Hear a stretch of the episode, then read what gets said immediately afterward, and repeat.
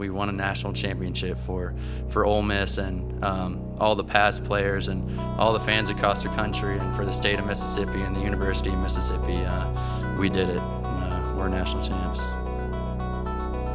Breaking ball. Oh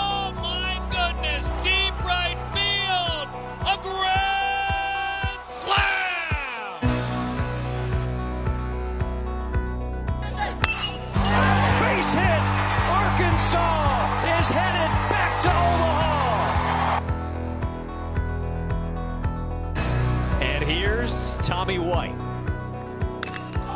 First pitch swinging. In the air to center. D'Onofrio back and it's gone! The legend continues! Payoff. Got him swinging. The Campbell Camels, the dynasty of the Big South. And now Tony Vitello bumps the third base umpire. Set. He'll throw. That is a line drive in the gap. Did he do it again? It is another ball in the gap for Morrell. Another extra. Oh, that is gone. A home run for Brian Morrell. Swinging a ball driven way back and foul. No, gone. He did it. Ortiz kept it just fair and walks it off with a grand slam. Is launched. Where will it land? The Hispanic Titanic with a blast again. Melendez doesn't get cheated. Alrighty, what is up, college baseball fans? Welcome to the regional preview show of the 11.7 podcast, where we are going to be making all of our regional picks, all of our super regional picks, and all of our college World Series picks. We will fill out our whole bracket here individually. Um, I will go, Dimitri will go at the exact same time. And at the end, after we're done talking about the bracket and who our champions are and things along the lines there, we're going to come back around and talk about the toughest regional that we think is the easiest regional, the toughest road to Omaha for any kind of national seed. And then we'll we'll do some fun things here. Like we'll do our favorite uniform regional.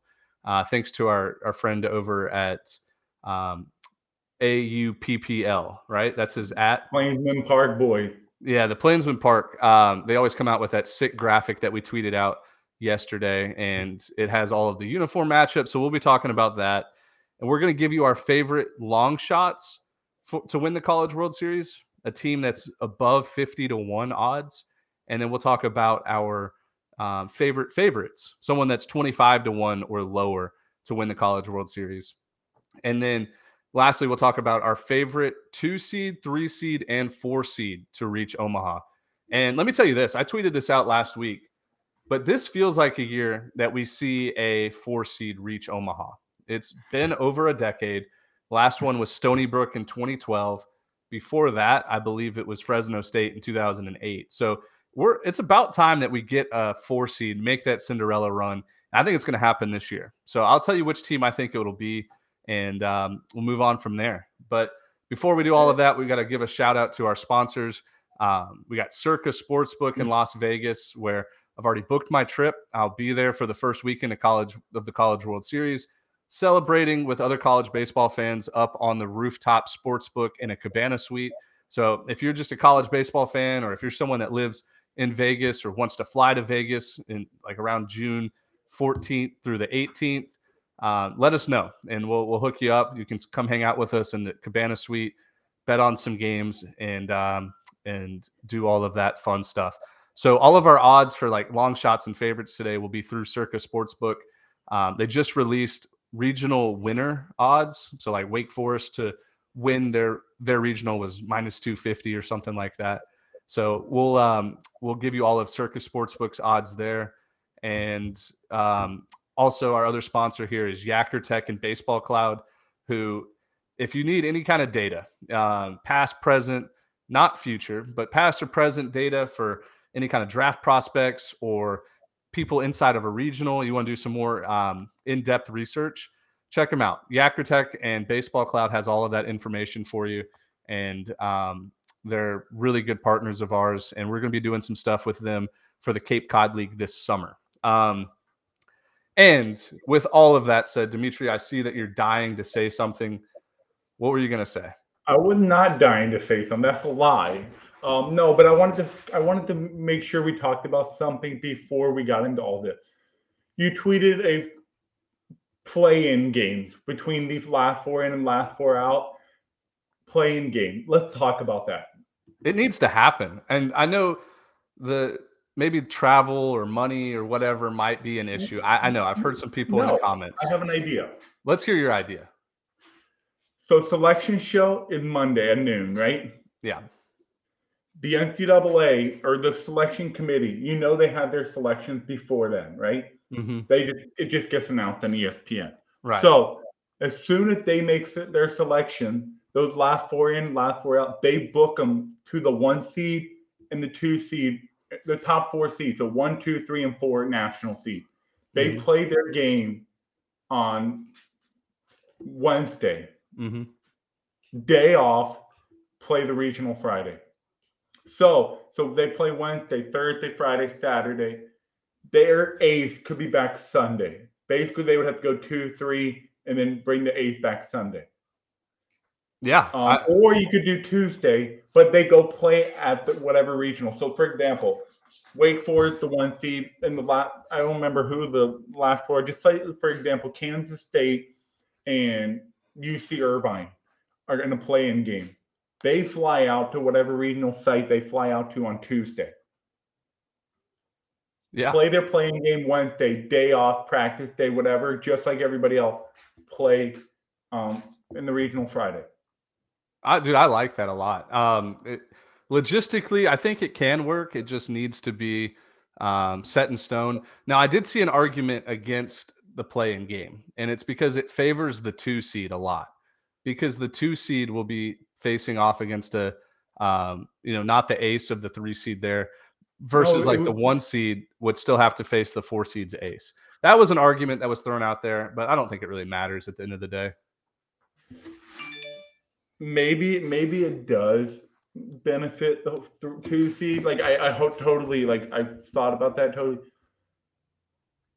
But it's like I think a play look, I think a play-in game for four of them, you know, you have eight teams because every year there's always last four in, first four out. And everybody always complains and bitches on social media, and fan they, bases, and coaches. They have valid argument every time. Yeah, and they do. And with the RPI being such uh like out of date, like you really can make a case for a lot of the the first four or yeah, first four out to be in versus the last four in. So I think if it was just a single elimination game on Tuesday or Wednesday before the the regional start, um, it would provide you know more entertainment. It would provide more closure uh, on these teams, and you know at the end of the day, like you get you get baseball instead of waiting around until Friday, which is what I'm like most concerned about. I, want to watch some games. Baseball sucks in this one department. Basketball, soccer, football, volleyball, you name it. They can play every day and it doesn't affect them. Like baseball, you have your starter pitches, you have to wait freaking three, four days, whatever, before you can pitch again. Changes the whole sport. Mm-hmm. which is really annoying about baseball because a playing game on Wednesday Thursday should be a no brainer, but it's the only sport where it matters. Yeah, and plus these days? teams are just coming off of playing, you know, four or five games in four or five days in conference tournaments. So logistically, it's it's tough to manage a pitching staff like that. Now, what they could do is move the selection show to Sunday. Um, you know, announce everything, and then play Tuesday or Wednesday. So that way you get an extra day of rest and an extra I day say of Tuesday. travel. I say Tuesday because those teams you're already last four in, first four out. So you're you're your backs are already against the wall. You should not get a cookie cutter, cupcake, easy way to get into the tournament. You're Yeah. already against the wall. So that playing game should be like an extra a blessing. Like, oh, we have an opportunity to not have it in somebody else's hand. We can determine our fate. Mm-hmm. Right. So like like it shouldn't be, hey, we're gonna give you a week off. You get your one game, then we'll get you another week off. You're supposed to it's supposed to be difficult. mm-hmm. So I think that would be honestly awesome. Those Hope- teams. hopefully, we get there one day. I mean, I don't think it'll happen in the next two or three years, but five years down the road, maybe you do get a play-in game. Tuesday play-in game, and then they just stay whatever site they're like the National C site that they're assigned to. They just stay there and practice for two or three days. There's no problem with that. Yeah.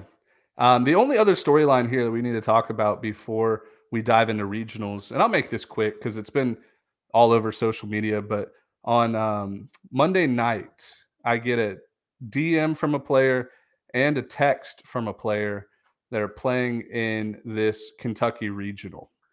And everybody has seen the story by now, but in, in the city of Lexington, Kentucky, we have a giant music festival, country music festival going on.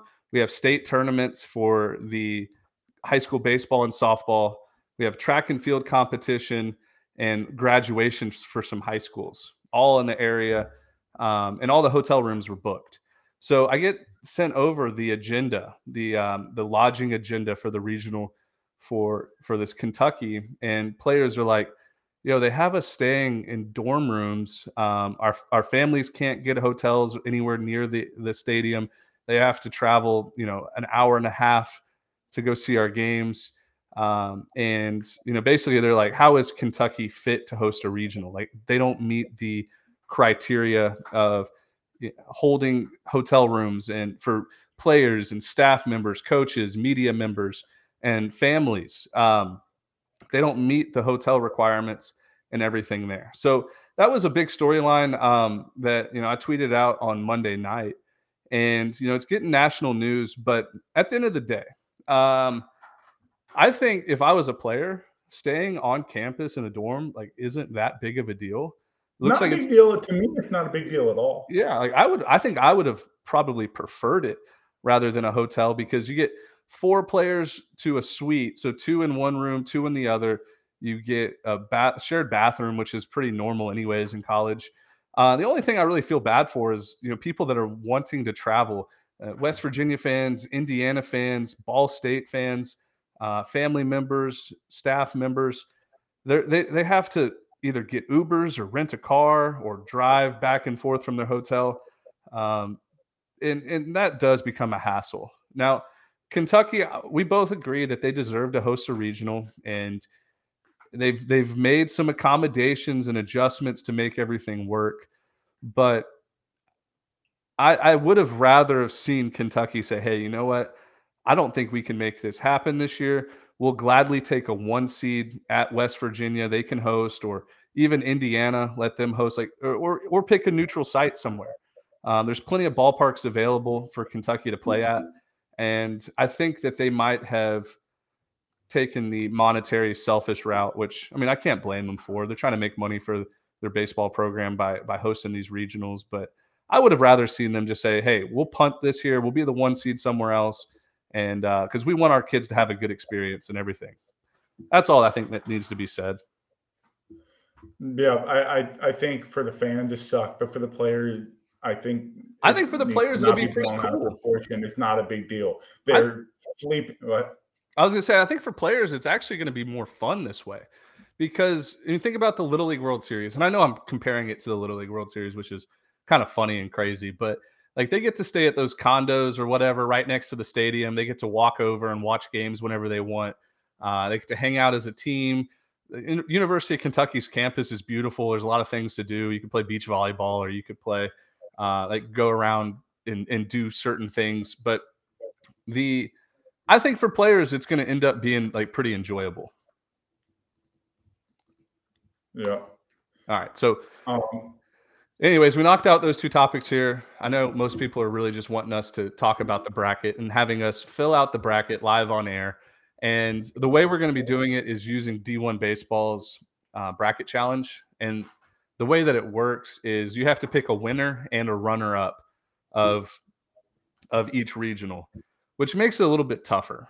I mean, it, it's a little bit easier just to pick the winner of the regional, but to pick that second place team, um, there's a lot more moving parts there. So we'll go. We'll start here with the Winston Salem Regional. Wake Forest, number one overall seed. They get Maryland as the two seed. Big Ten champs. Northeastern as a three seed, um, who finished second in the CAA tournament, and then George Mason, who won the A10 the A10 tournament here. Um, I feel like this is going to be a very chalky regional when you know thousands of people fill out their D1 baseball bracket. But let me give you let me give you some points here of how Wake Forest can't, like won't win this regional. Does that does that sound fun? Like, let me give you some reasons why Wake Forest wouldn't win this regional. One, I think they so they play in a pretty small ballpark, all turf. They play very fast there. Um, home runs get out in a hurry. Balls get through the infield very quickly. Um, and then their mound is. Do they have a turf mound? Are they one of the few teams that has a turf mound? For some reason, in Um, my head, I'm thinking they do, but it might just be the. Red, louder, Wake Forest. Let me look at a picture of red. What? Let me make sure. Yeah, they have a turf mound. Is it all turf or is it just the back? Because like some of those turf mounds will have the dirt and No, no, it's, it's all turf. Okay, that's what I was thinking. They're like one of the few teams that has a turf mound, which um, I mean, you can speak on it more than I can because I, I haven't pitched since 10th grade. But you know, what's the I difference like? think- I don't think turf mound is that much of a difference. I think it's weird at first, and it might you might play mental games with yourself, but the actual feel of it is not. if it, if it's a quality turf mound, it's not a big deal. If it's a shitty turf mound, then it, it sucks. So Right, I, I imagine I'm it's a quality I'm gonna go out on a limb here and say that Wake Forest is a nice turf mound. Mhm. And based on the pictures I'm seeing, it looks well kept up. I don't know. They have this little cutout thing, which sometimes turf kind of gives leeway and give, and that gets really annoying, especially on your plant leg. Yeah. Um, if you're giving a little bit. So it looks, I mean, I don't think it's a problem. If they have the number one pitching staff in the country, they have a first round pick there. I've never heard any complaints. So I think it's fine. So let me give you some reasons why Wake Forest won't win this regional. Now I'm going to go ahead and say spoiler spoiler alert. I have them winning the regional. Um, but if you want to look at maybe some underdogs, um, or maybe a reason that a team could upset Wake Forest, let's look right here to to Northeastern, because Northeastern is 18 and eight on the road, six and two neutral site. So um, aggregate there, you're looking at 24 and 10 away from home. On top of that, they're 6 and 0 against top 25 RPI teams and 8 and 4 against top 50 teams. So Northeastern is is not afraid to go toe to toe with with the top teams in the country and they have the pitching staff to compete with anybody. It's going to be tough pitching at this ballpark because usually routine fly balls get out because the wind blows out. I think it's 310 feet down the lines at Wake Forest, and um, you know, so, so sometimes good pitching still loses at a smaller park like this. The um, I mean, I think Northeastern could could do some damage in this regional, Hey. but I, I'm not going to pick them to win it. Do you remember when I texted you about two, I want to say two, three weeks ago? I say, and I told you about Northeastern Friday night guy. He's a freshman, right? He's a freshman. He finished the year with 79 and two thirds inning, 226 ERA, 1.08 whip. Really good. Mhm. Really good numbers. I mean, 12 walks, 68 strikeouts, only 13 extra base hits. Um, Sounds like a transfer really, really guy. good season. I Can't wait for him to pitch for like- LSU next year. I mean, did you see the portal? The portal was inflamed yesterday. I mean, Yeah, over was over 750 players entered the portal yesterday. That's a different Oh, topic, though. disgusting. Disgusting. hmm I mean, I, I, I, I there, I, I mean, we, I'm not even going to get into it. Disgusting. Mhm. Um, but anyway, freshman, freshman guy. I, I just don't know how I feel about a freshman toeing the rubber with again Maryland on Friday night in a, in a postseason game. Well, Um, you know what though? If there was a scenario for a freshman to do good, it would be as a three seed going up against a two seed and not a crazy environment. Um, you know, for example, if if this freshman was going up in the box against LSU, like that's a different story than against Maryland at Wake Forest, where it's going to be it- empty. It's going to be super. well, it won't be empty. It, it'll be mostly Maryland, full. Maryland Northeastern at Wake Forest is not going to be some loud electric environment.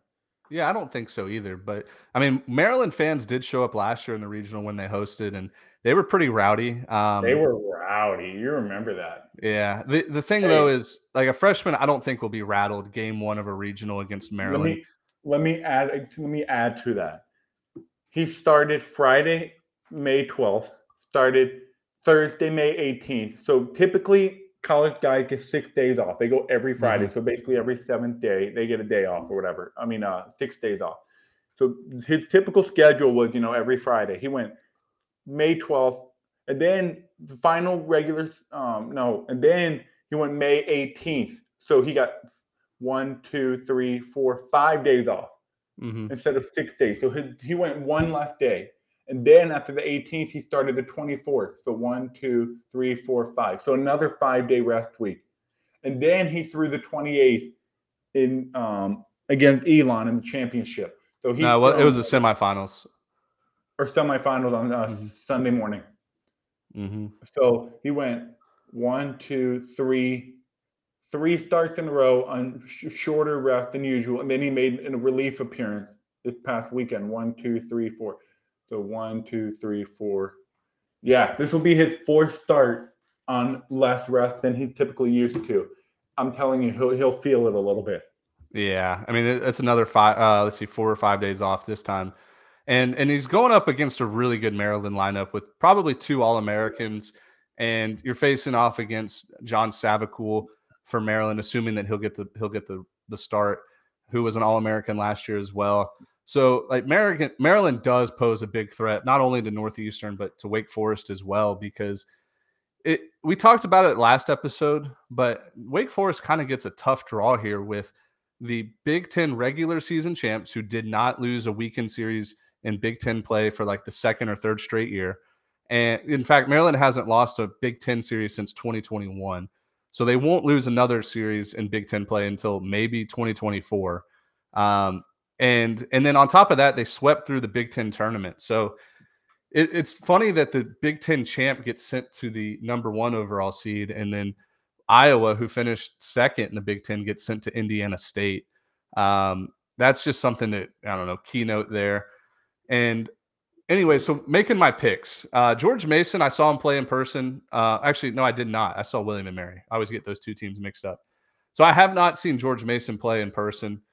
And I honestly don't remember watching him play during the season this year. I'll just be honest. And their numbers aren't great. They finished in sixth place in the A10. They're 0 and 3 against top 50 teams, 0 and 6 against top 100 teams. So unless they're just hot right now and after winning the Big Ten or the A10, I don't think they're, they're doing any damage. So I'm going to go Wake Forest one here, and then I'll go Maryland two as the runner up.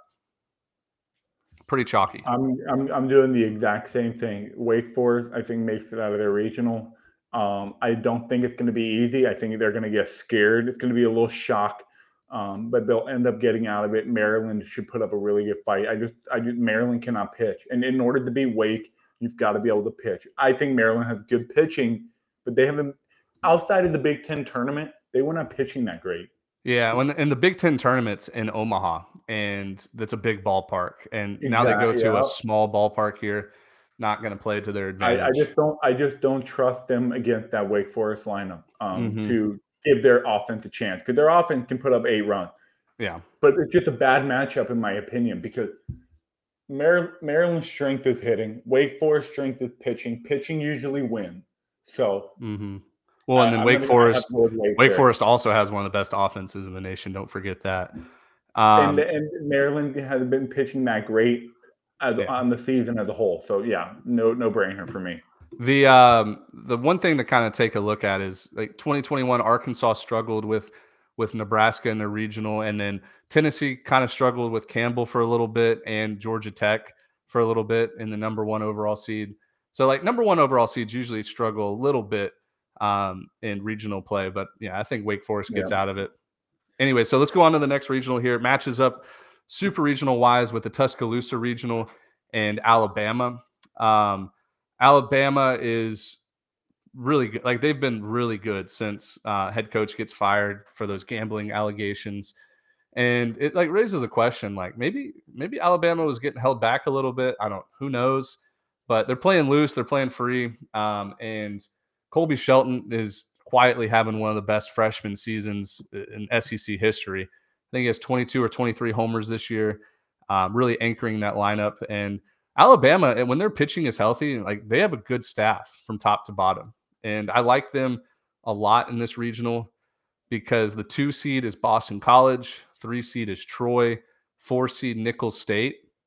Um, now Nicholls State has a good freshman who I think is 11 and 1 or 12 and 1 on the mound this year. Going to go Friday night and we saw Nicholls State upset LSU in a midweek earlier this year. So it's not like an easy four seed by any means, but I think Alabama, you know, at home gets past them game 1. Are you speaking of Jacob Meyer? Yeah. 193 ERA, 70 inning, 97 punch out. Yeah. Um, but He'll he be- also had 55 walks in 70 innings. So if Alabama, he probably going to get three or four walks to start. Castro walks in. Um, but I mean, 193 ERA with 55 walks means he's pitching out of a lot of jam. Mm-hmm. And a you can do that. Team going to make him pay. And you can do that in the Southland, but you know when you're facing up against like an Alabama or a Troy offense, um, they'll make you pay. So the Nicholls State's a four seed to maybe keep an eye on to maybe finish as a runner up. I mean, I can see them getting out of a losers bracket game just because like they they are a good team. Like they they they play really good defense. That's something I saw earlier. They play really good defense and uh, you know pitching so so, but who who cares? Like when it comes to em- elimination games, anything can happen. But this two versus three seed matchup kind of has me in a pretzel because Boston College they they had a really good year in the ACC, but some of their marquee wins, like some of their marquee series wins, were against teams that were ranked pretty high at the time that fell off.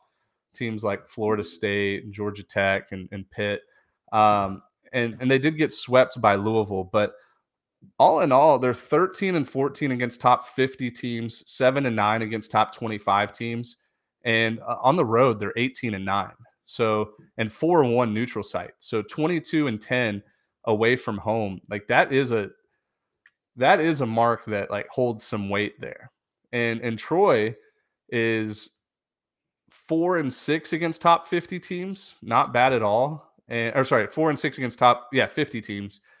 And 16 and 14 against top 100 teams. And we know Troy because of, um, oh my goodness, Shane Lewis, 27 homers this year, switch hitter. And, and Troy's offense has been really good in the Sun Belt. So, like, pretty, pretty solid regional as a whole. I think there's going to be some exciting moments. But I'm going to take Alabama to win the regional. And I'm going to take Boston College, just another chalky one here as the runner up. I think Boston College could scare Alabama just because of how good they've been on the road this year. Um, but let- me know if I'm wrong with any of that. Um, this is an interesting um, regional because I can see, I can easily see Alabama coming down to earth really quickly. Yeah. Emotions getting to them, everything like that, and them just not being that great. Um, because Boston College could have, they had an, an argument. Was it a strong one? Not really, but they had an argument to host. They had an argument to host. Troy, I mean, this, if you respect the Sun Belt like we do, you know that the third place team the Sun Belt is a really good baseball team. Oh, So, yeah. Um, Especially when Coastal and Southern Miss were the top two teams who were really good. Yeah, yeah. And then you finish in front of Louisiana. Georgia Southern got bullied in that league, and they were they were supposed to have they were supposed to be good this year, and they got Yeah. bullied. Um, so with all that being said, I'm really I've been a huge on Alabama lately. They were my pick to win the SEC tournament in Hoover. I think they're a really good team, but I just think I'm scared. I'm I don't know why I'm worried where it's coming from that they might have lost some of their mojo. And this isn't a blue blood team that's typically that's used to hosting. Mm-hmm. So for with that being said, I'm taking Boston College to win this regional and Alabama to finish second. Okay. Not, dude, not a bad pick at all. Not a bad pick. And uh, let's move on to the next one here Coral Gables Regional. Miami is the one seed, Texas is the two, Louisiana, three seed, and Maine is the four seed. Um, I'm going to let you go first here because Miami is your team. Maybe you can enlighten me on some some key points, uh, convincing me to pick Miami or convincing me to pick against Miami. So I'll let you take the Um, floor here. So Miami, my biggest issue all year was they can't pitch. We saw it against Florida. They gave up. I mean, they gave up ten runs Friday night. Then they gave up fourteen runs Saturday, uh, Sunday, and then they blew they blew them out 14-6 Saturday. But I mean, there was always. I mean, against Virginia Tech, they give up nine, 18 runs in three games. They swept them, but they gave up 18 runs. Um, against Wake Forest, they played a little bit better. Um, they gave up 15, 8, 19 runs in three games. But it's still it's still it's too many runs if you want to win series. And Florida State irrelevant. Virginia, 20, 26 runs in three games. Like they're uh, giving up so many runs. Then North Carolina, they started pitching better. Georgia Tech pitching a little bit better than that. Louisville, 16, 23 runs. I mean, you're looking at 20 plus 23 24 plus runs every weekend and, mm-hmm. and then they got they just they got i don't know what it is they figured something out the last two weekends and even last weekend against duke 13 14 run on the weekend and then they gave up two to nc state beat duke seven state and then beat wake seven to two and their pitching staff has been much better so mm-hmm. with miami's lineup they can beat anybody in the country if they can pitch they're gonna they're gonna they're gonna go really far this tournament. They they'll be in Omaha if they if they can pitch. They were pitching a little bit better in the ACC tournament, right? What up until they were pitching a little bit better up until they pitched really well in the ACC tournament. Yeah, um, and that's a pretty hitters friendly ballpark there. Um, so, so what are your picks? Go Texas for me. Texas, I think is a good team, but I think I think they're extremely streaky, like a typical young team would. A typical young and experienced team. We all know how much they lost. They lost everybody last year, so mm-hmm. they're inconsistent. That's that's all it is. And when it comes to postseason time, it's not the postseason time is not the time to figure it out. Mm-hmm. You're you're supposed to have figured it out before you get to the postseason. So the the for me, it's Miami's winning this regional. I just don't know who I want to take as the runner up. I think Louisiana playing with free house money right now. They they got in not knowing they would get in. Um, they just played their balls off in um, Montgomery in the Sun Belt tournament. So you know what? In Texas, I think they did they get shut out two straight games in the Big Twelve tournament. Uh, I don't know if it was shut out, but they played like crap. Let me see. I know they got shut out one game. Yep, yeah, six to three they lost to Kansas. Then they got shut out yeah. six nothing. Give me Louisiana as the two runner up. All right, nice. Um, so obviously you hit the hit the nail on the head with Miami. I mean, I think they are one of the best offensive teams led by Yo-Yo Morales, who has been on fire recently. Like in the ACC tournament, he owned the ACC tournament. And when he's going, it seems like all of Miami's offense is going. So the the the question I have here is like last year we saw it. Ole Miss was one of the last four teams in. They made a run to Omaha and won the whole thing. This year, Miami gets stuck with another last four team in in Louisiana. And I think they're a dangerous bunch. I think the Raging Cajuns could go 0 and 2 in this regional and and yep. two in barbecue. Maybe they just don't play well. But I also think that they could win this regional here. The reason why is, and I went on a radio show yesterday and talked about this, but when I look at Matt Deggs' club, they, are kind of full of Craig Biggio type players. You know, they're not going to hit a ton of home runs. Like they do have some power, but you know, a lot of doubles in the gap, a lot of hitting behind runners, um, a lot of walks and hit by pitches. They're really gritty, and like that's where they get the name the Water Hose Boys because they don't drink out of the uh, the out of the fountain. Uh, yeah, they don't drink out of the fountain. They don't drink these these nice water bottles or anything. Like they're they're going straight to the hose. Like they're outside. They're they're dirt devils. They're dogs, man. And I, that is something I do appreciate in a postseason team is a team that just gets after it. And no matter who they're playing, like they're going to give like 110 percent. So I actually think Louisiana wins game one against Texas. And the reason why is because Texas away from home this year is 10 and 12. And you know, they were 28 and 8 at home, very comfortable to play there. But you know, the way Texas played in the Big 12 tournament showed me that like when they're not in Austin, Texas, very vulnerable. So I think I think Louisiana wins game one. And then I think they win game two against Miami, um, assuming that Miami beats Maine, um, just because of like different styles of baseball. Miami is a little bit more flashy. Um, and you know they haven't played great in regionals recently, especially the ones they've hosted. So I, am going to take Louisiana to win this regional, and I'm going to take I'm going to take Miami to finish second. I think I think Miami will lose. Ooh. I think Louisiana can beat Miami twice. I really Dude, do. stop ass kissing Rage and Review. You are you are ass kissing the Louisiana faithful. No, not at all. I do. I promise. You are ass kissing. And, and by the way, I didn't go on Rage and Review show yesterday. It was like a Sirius XM show where he just happened to be listening. You thought I went on his show. I, I didn't. Oh, I see. so- I see. so there's- still. I stand my by, by my point.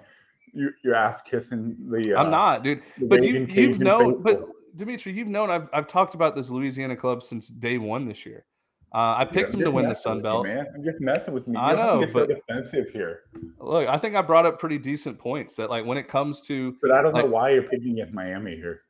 Uh, what do you mean? Miami hasn't done much at all in regionals recently.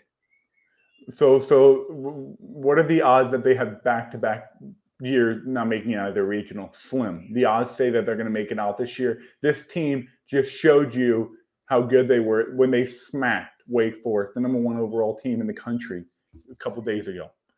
Okay. And they had the lead again, the number four overall team in the country until the rain was a mess and things just got out of hand late in the game when they were, you know, a little more shallow on pitching. So, anyway, bold pick on Louisiana, but I respect your decision. Thank you. Thank you. Uh, moving to the Stanford Regional, which matches up with Miami Super Regional, um, the eight overall national seed. This is a regional that I think is going to be pretty cut and dry.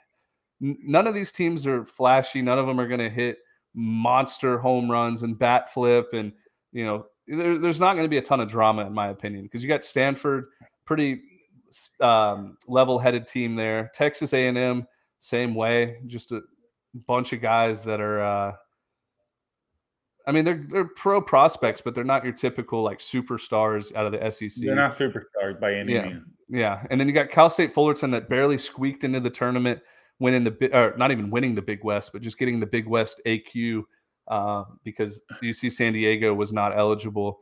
And then San Jose State, who I think is actually a dangerous four seed here. Um, when I say dangerous, I mean I think they match up well against these three other teams. So, for example, let's let's take San Jose State since we talked about them. Um, San Jose State really hasn't played very hard competition at all. They've only played six games against top 50 teams, and I think most of those were, if not all of them, were midweeks. And we talked about it last episode where you can't really judge a mid-major team based no, off you of. remember we talked about San Jose State. They were they were it was two weekend series. Oh, was it? Okay, okay. Frick, you remember? Yeah, you're right. Yeah. Oh, okay. Well, two week against Washington and somebody else. I'd have to look it up, but All right. Well, that just throws my point. I, I, I didn't. For some reason, I was thinking we were talking about San Jose State as only playing midweeks, but then you're right. We we corrected ourselves. Well, that throws my whole point out of it. I was going to talk San Jose State up and say, you know, they're playing really good baseball right now, and they're not too far from home. San Jose to Stanford's not far at all. Um, so let's talk about Stanford then. Stanford is in my opinion, like probably one of them, like them in Arkansas over like the last five years has probably been the most consistent team in, in baseball, in college baseball. They, they always find their way to Omaha. They're always hosting a regional, and they always have you know top level pro prospects. And with like Quinn Matthews on the mound, you know, awesome left-handed pitcher. You got Tommy Troy in the lineup, um, and who was the who was the redshirt freshman or the sophomore that won Pac-12 Player of the Year? Um, I forgot his name. Ed, Ed, Edward Rios or something like that. Rios. Something Rios. Rios.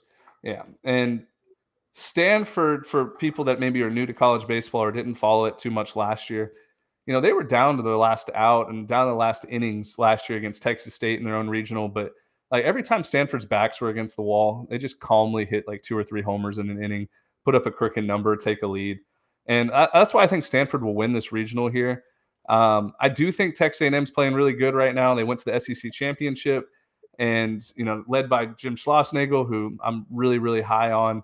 But um, I mean, it's just tough to go out west and win in Sunken Diamond. It's a it's a unique home field advantage that I think Stanford has because The energy is not always there. Um, the the lighting. You, you know what's weird about Stanford, at least from a TV perspective, is the lighting always seems off. Like, and it probably has to do with the sunset and the shadows that are there on the field.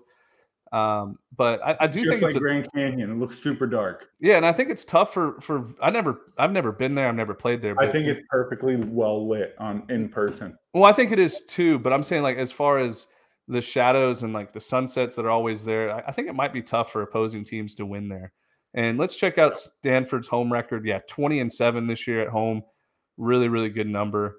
Um, and I'm I'm honestly pretty low on this Cal State Fullerton team. I, I, I could see them going 0 and 2 in this tournament. I was high on them beginning of the year. They're playing terrible, man. They're Yeah. playing. They're playing terrible. They got lucky that they were playing so well for so long, Mhm. and that's what got them in. Because Now- this team the past three weeks has been hor- horrendous. So One thing that they do have to an advantage is they have played um, Stanford in a three game series this year, first weekend of the season, and they should have won two out of three. They blew like a seven run lead, I think, right? that was when Fullerton was playing well. Same because Yeah. they carried that over in, in Texas.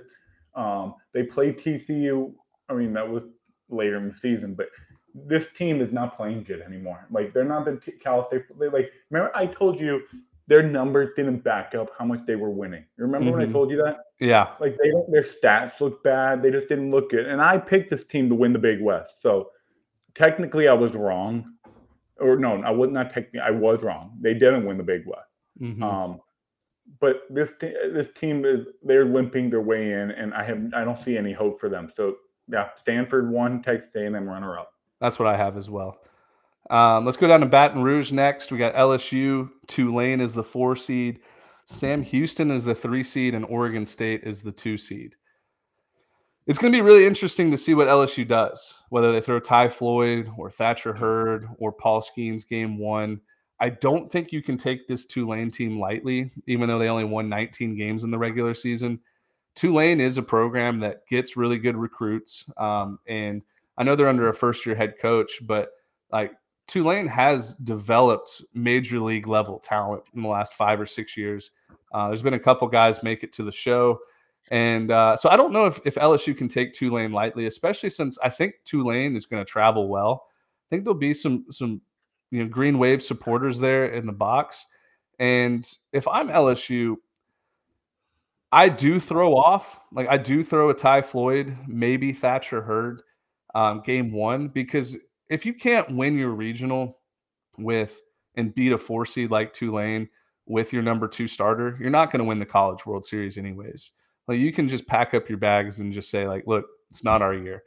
Uh, but their offense, like LSU's offense, is good enough to beat anybody, no matter who's playing, and they, and they've done that. They've won a few games down the stretch, um, even when their pitchers aren't throwing the best. So I, I still think LSU will take care of business against Tulane. I hope I'm hoping they save Paul Skenes for that winner winners bracket game, where I think Oregon State is a pretty solid threat to them. Oregon State during the middle part of the year was on fire. They they were a really good team. And I think that they're a, like they're a typical postseason team. Every year you look like they're making a run to Super Regional or Omaha. They won the whole thing in 2018. Um, sorry, Arkansas fans, had to bring it up. And then one last note that I have here in the Baton Rouge Regional is, in my opinion, this is a very hitters friendly ballpark, and Sam Houston has one of the best and most explosive offenses in the country. And I mean, Sam Houston could be a dangerous three seed here if um, you know they get the back end of LSU's bullpen, and if they are in a winners bracket type game, like they can beat up on bad pitching. So that's a that's just something to keep keep note of. Um, but when I'm making my picks here, I'm going to take LSU to win their regional at home. I assume they're going to save Paul Skenes for game two, which they should beat Sam Houston or Oregon State. But I mean, don't be surprised if Tulane scares them. Tulane's playing good baseball right now, finding ways to win games, and um, I'm going to pick. Uh, I'll pick Oregon State as the two or the runner up. That's very chalky, but it is what it is. If this was an Oregon, oh man, I don't know because L, this LSU team. In, I'm gonna make a I'm gonna make a, project, a projection here. I think we're about to see a postseason for the history books from Tommy White. I don't know what it is. Every time I close my eyes, I, I see Paul. I mean, not Paul Skenes. Tommy White going on another eight homer and eight game tear like he did last year. Uh, I see a lot of opposite field home runs in his future here, um, and I think I think I think he's going to carry this offense. And then of course you got Dylan Crews, who's one of the biggest game changers in the country. Um, I think LSU's offense is about to heat way up.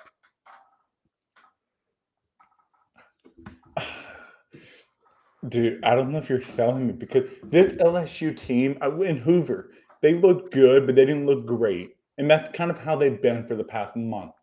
Good, but not great. Not just like, wow, this team is so good. It's just like, oh, yeah, they're good, man. They're really good. But they're not like, wow. Like the way South Carolina played for that one month stretch, you were just like, wow, this team is Yeah. good. LSU has never really given me that vibe. I mean, the weekend against Tennessee and Arkansas, you were like they were good, but it was it, I came away from those two series thinking, damn, Tennessee gave it away. Tennessee had a chance. Like, damn, Arkansas had a chance. Mm-hmm. That's what I came away from those series. Maybe it's a bias. Maybe it's a predetermined bias. I don't know. I don't know why. I'm. I mean, I've never been a huge LSU fan, so I don't know what it is. But if this team pitch, if Thatcher Hurd pitches like Thatcher Hurd, this team is going to Omaha. Mm-hmm. Oh yeah, uh, he's the biggest. Like, I think him and Tommy factor. White. He's the X factor. Him and Tommy White, I think, are the, the two transfers, the two transfer portal guys, I think are big X factors. I agree. Um, I don't think Oregon State has the pitching. Let me see. Let me look up something here. Oregon State baseball stat. I don't think Oregon State has the pitching to keep LSU often down enough to give themselves a chance. But let me confirm that. 465 ERA. Let me see how many walks they have. That's huge. 209, 507 innings. I do like that number though. LSU to beat LSU, minimize base runner. That, that's everything. Mhm. Minimize errors. I mean, I feel like this is cliche for every team, but they really pound on it. Um, minimize base um, errors and walk. And 209 walks, 507 inning. Not quite three three to one ratio, but pretty good. 545 strikeouts. So I don't know, man. Maybe the pitching staff can keep up. Um, nobody superstar, nobody superstar, but Yeah, they don't have the Cooper Hjerpe like they did last year. but go- they do have a full group that is very capable of getting things done. Their striking numbers are huge, and LSU does have a tendency to strike out a lot when um, they face when they're overmatched against the guys. So, um, I really want to be bold here. I really want to be bold here and say Oregon State comes out of this regional. We'll do it. I don't think it's that But- crazy to say. I'm gonna go. LSU is gonna win this regional. I mean, what Stony Brook did will never happen again with a Tulane or Sam Houston. Mm-hmm. This team is too good. This LSU team is too good to do something like that. So give me Oregon State at the one. I mean, uh, LSU at the winner, and I think Tulane and Sam Houston are going to create problems, but I think it's going to end up being Oregon State LSU Yeah, I think so too. Um, with LSU winning the regional. By the way. Yes. Uh, so we agree with that one there. Let's go down to the Lexington Regional, which is paired up with LSU in the Super Regional. I'm going to go ahead and make a bold pick here. I don't think Kentucky wins this regional. I think it's way too deep. West Virginia, you know, during a certain part of the season was on fire. And I think they got up top 10 in the country in the D1 baseball polls at one point. And they got JJ Wetherholt, who's one of the most exciting players in the country, and I think a favorite to win next year's Golden Spikes. Uh, they did go 0 2 in the Big 12 tournament, though, which is a little concerning. But at the same time, like, you know, you get a whole week to refresh, you know, go back to practice, you know, have fun, enjoy everything. And I think this is a regional West Virginia is looking at, like, hey, we can win this. Um, and I think Indiana's thinking the same thing. Indiana was a good team all year long. Um, they struggled a little bit in the Big Ten tournament, and but I think they only finished a game out of Maryland in the Big Ten regular season. And then Ball State, I think I'm really high on. Like I'm high on Ball State as a sneaky four seed. They play in the MAC, which is you know decent, decent mid-major conference. You, you, get good teams like Kent State, who almost got an at-large bid. Central Michigan's always good. There, I don't know. I think this one is going to be probably a regional that not very many people are going to watch, but I think there's going to be a lot of late inning drama, some upsets, and I'm going to take uh, I'm going to take West Virginia to win the regional, and then I'm going to take Indiana to come in second. Um, and that's usually pretty tough to do. Have a two seed and a three seed play against each other in a regional final. Normally, it's because like one of them's guaranteed a loss that first game, so they have to come through the, the losers bracket. But I really like Indiana to win game one against West Virginia and, and win game two against Kentucky. I think Indiana is going to be in that regional championship, but then I think West Virginia is going to go on and, and get hot. Like I think West Virginia is a deeper team than Indiana. And I'm just not sold on Kentucky right now, which I mean, I could eat my words there, but I, I, I like West Virginia to win it.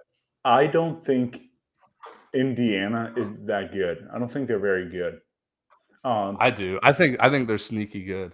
Like they played, they had two road series at Auburn and at Texas. They played both series fairly, fairly tight, fairly tough.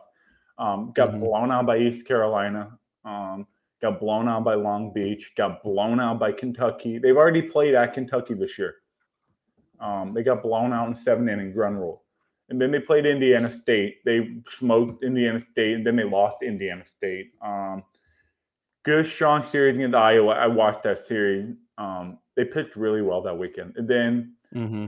they got their they got their doors blown off by Maryland at home. They gave up yeah 29, 39, 43 runs in three games against Maryland. And that's like a measuring stick for me because that's a postseason team with a strong lineup. Mm-hmm. I just don't see. I think I just don't see it. I am going to go with. Uh, All right, I'm I'm I'm switching in it. I'm going West Virginia to win and Kentucky to go and. Well, uh, no, that's what I'm doing. I'm going West Virginia to win, Kentucky at the two seed. All right, I'm switching back there. then. Give me give me Indiana runner up. I'm switching back. Yeah, please stay in stay in your lane over there. Yeah. Um, I uh, I think West Virginia's got all the pressure. I think their biggest choke job of the year goes to West Virginia, by the way. But um, oh, not, not I, all, I, disagree. Not all love is lost. if I'm West Virginia, I have no pressure. No, I, mean, no, I just got embarrassed in the Big 12 tournament. Listen to me, damn oh. it. what? I said West Virginia had the biggest choke job of the year. They went down to Texas. They had so much pressure. That would have been their first Big 12 title outright ever. They ended up getting swept and sharing the title, but they had so much pressure that when they rolled, they just kind of limped into the Big 12 tournament. But now I think these boys are going to have fun again because they feel like a huge weight is off their shoulders. Now they can just have fun playing again. There's no pressure mm-hmm. anymore. They're just going to play. And that's why I really like this West Virginia team to win this regional. Okay. Yeah. That, now do you see when you let me finish there? I mean, hey, don't get me wrong. I, I cut you off all the time too. So no, that's that's fine. I, I thought you were you were going and saying West Virginia has all the pressure, and I was like, no way. No, no, no. They the have pressure's no pressure already gone.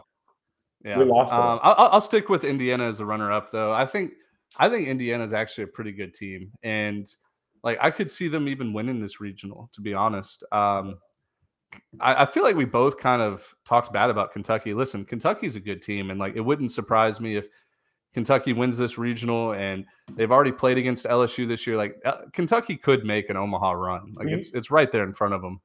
What scares me though with Kentucky is they got lucky that not I don't want to say lucky, but Elon, Wright State, Evansville, Indiana State all were so high in the RPI, and they caught them mm-hmm. super early in the year when these teams are still kind of shoveling snow out.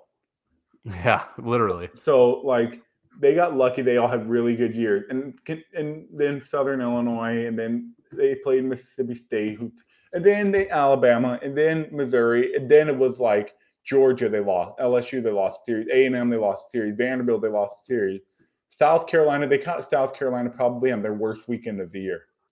Mm-hmm. Um, and then well, they, got, and they swept they got, South Carolina. And then they got beat by Tennessee. Um, so and then they lost a series to Florida. So this this team hasn't won it had won one series since April second. It won one series. Yeah. And they didn't they didn't do anything in Hoover. They got shut out by Alabama. I just don't think this Kentucky team is in the right heading in the right direction. That's good good way to put it. All right, now the last two regionals on the left side of the bracket, um, we have the Auburn regional. Auburn, I think Auburn kind of got lucky with a pretty easy regional, um, and I'm not picking them to win it. So it, Auburn is the one seed, Southern Miss the two seed, and then you get Samford and Penn as a three and four seed. Um, I don't see any way that Samford and Penn win this regional. Uh-uh. I think Samford's got a good Friday night guy. He's mid 90s on the mound, and and he's going up against Tanner Hall game one, um, which I think Tanner Hall is the best pitcher in this regional by far. So I, I, like Southern Miss to win the regional. I think they have a little bit of magic going. A little, I know it's not at Pete Taylor Park, but um, you know they got the Scott Berry magic now. He's retiring at the end of the year. They're going to play hard for him. This is a team that was in a super regional last year, lost to Ole Miss when Ole Miss was the best team in the country, just playing out of their minds.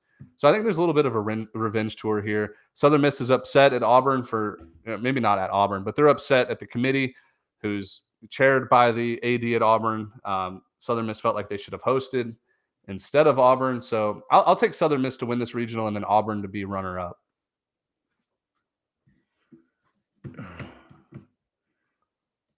I think mm, the Southern team. I think the Southern Miss team is really good. Um, I want. I need an investigation into them because they always have some sort of magic. It's always something. It's whether it's yeah. Pete Taylor magic or Scott Berry magic or somebody did them dirty magic. The, the Danny Lynch, the Danny Lynch magic. The Danny Lynch magic or the Guatemala magic. They always have something going for them. And it's just like, when does this stop? When does this stop? Maybe Scott mm-hmm. Berry is the magician. Maybe he's the one that's creating all this magic. Um, let's see here. Old Dominion, good. James Madison, sweep. Coastal. They just played Coastal when they were playing out of their mind. They were swinging out of their mind like near the end of April, I think it was. They were mm-hmm. there was nothing they could do. Um, so I think if they play Coastal again, they beat Coastal in a three game series. Um, really, really like that they made they won the Sun Belt tournament. I think that shows that they were, hey, we're just as good as Coastal. Like, you know what I mean? Like maybe right. a one A and a one B. Um, and they beat Louisiana last weekend of the year, and we saw Louisiana's been playing pretty well. So I really like Southern Miss here, but I just don't know. Auburn, Auburn doesn't impress me. I don't know. I can't believe they're hosting again. Like I don't know how they did it.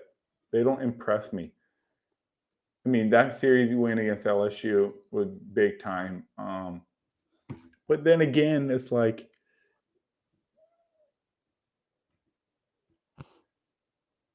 Mm, you know what? I'm gonna stick with my guns here. My initial reaction. I'm gonna go.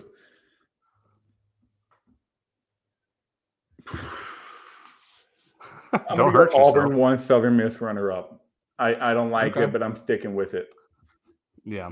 Look, I mean, I think Auburn has a really good chance to win this regional. Um, Only they've been playing out of because the bottom they've been playing out of their minds. Yeah, they just have to focus on Southern Miss. I think if the like any gamblers listening though, I think you could take a shot at Samford winning this regional. They won three games in, in one day on Sunday, um, or Saturday. I'm sorry, three games on Saturday to win the SoCon, and, and like they were the best team in the SoCon all year. They won the regular season title, they won the tournament, and like sure, Samford they get cherry picked more than any other team in the country when it comes to the transfer portal. Anytime a good player comes in and uh, at Samford and does well, they end up at Auburn the next year. So, I mean, I don't know. Samford could win this. I think they're a good team, but it, will be tough beating Tanner Hall right now on, on Friday night because he's been the best pitcher in the country the last six weeks. Uh, let's go to the Clemson Regional. Clemson gets matched up with Auburn in the Super Regional. And, dude, I'm telling you, I think this Clemson Regional is going to be wild. You get the hottest team in the nation in Clemson hosting. You get the probably the best, like, I'm not going to say the best, but like one of the most talented teams in the country in Tennessee, who's been god awful on the road all season long, um, but capable of beating anybody in the nation. And then you get Charlotte, who just won, I think, six games in the Conference USA tournament, after led by Cam Fisher. Game. Yeah, after losing the first game, they have Cam Fisher, who has 30 homers this year to lead the nation. Um, Austin Knight is a Tennessee transfer from a couple years ago that's just a doubles machine. Really good offense there, um, well coached bunch for the 49ers. And then you get Lipscomb, who I think is one of the best four seeds out there. They get a bad draw um, going in the Clemson regional, but Lipscomb wins the ASUN regular season. They win the ASUN tournament, and um, you know they have two really good starting pitchers that could, you know, maybe hold some of these teams down offensively. So this is probably one of the most. This is probably one of the most um, interesting regionals out there. Probably one that I'm going to watch every single game for. Uh, the the problem with this regional is like Clemson has been so hot. They've won 25 of the last 28 or somewhere around that number and 16 straight wins. It's like did Clemson peak too early? Like are they going to be able to sustain this this level of success that they're having that really came out of nowhere? Uh, I don't know if they will. And I think Tennessee is going to be a popular pick to win this regional just based off of the uh, you know, the Lindsey, Dollander, Burns, Beam, like they have the pitching to to compete at the highest level. Uh, I also think Charlotte and Lipscomb, one of those two teams is going to upset, uh, whether it's they upset Clemson or they upset Tennessee. I think they're one of those two teams is going to get a win in this regional just because of their offense. So, I excuse me, making a pick here. I really want to say I'm going to go with. I want to go with my gut and say Clemson finally cools off, but there's no signs of that, like at all. Clemson has to cool off at some point. Let me give you a little ah. nugget. History says when teams are this hot, they always make the super regional. I'm not saying they make it to Omaha every time, but they make it to the super. You remember mm-hmm. Duke getting hot. You remember NC State getting hot. Ole Miss all these teams. I mean, I'm just speaking in recent memory. If you go Notre, back, Notre Dame, Notre Dame Notre last Dame, year. I mean, Cal State Fullerton a couple of years ago. They were super hot. They won that Stanford. I mean, like the hot teams make it to the supers.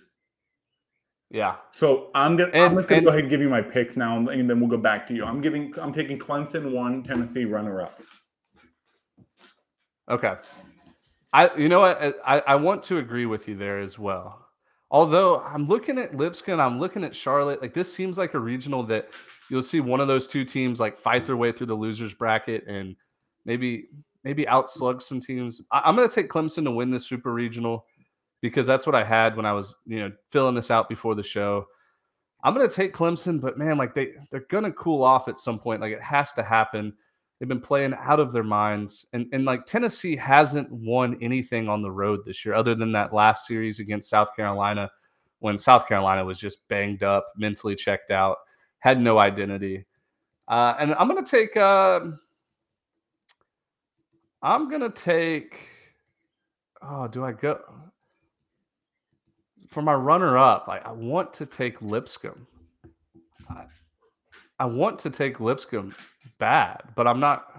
Dude, do it. It's it's fun. All right, yeah, I'll take I'll take Lipscomb as my runner up I, because you know what, what I could see happening is like Lipscomb's ace comes out and just shoves against Clemson, kind of stuns them a little bit. They win game one, and and then like Clemson has to go you know through the losers bracket to win it. Uh, it's like going to be that type of regional in my opinion.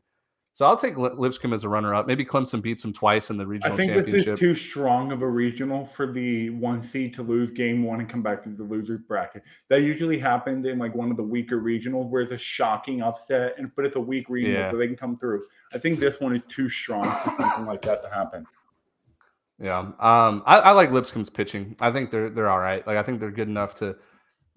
I don't but know. I'll looking, take them as a runner-up. I'm just looking through my left side. I'm I'm chalking this shit. Clemson. I picked. Well, so am I. Two. Yeah. I picked the one and two seed to win and runner up in every regional except for the Coral Gables regional. Oh, Boston College. I had the two winning, one runner up. So I'm. I already yeah. don't like this. Yeah, I, I would agree that the left side of the bracket's tougher than the right side of the bracket, though. Yeah. The, the one we just went through is tougher to pick than I think the right side. And, anyways, let's move to the right side here. Um, we got the Florida Gainesville Regional or Gainesville Florida Regional. My bad.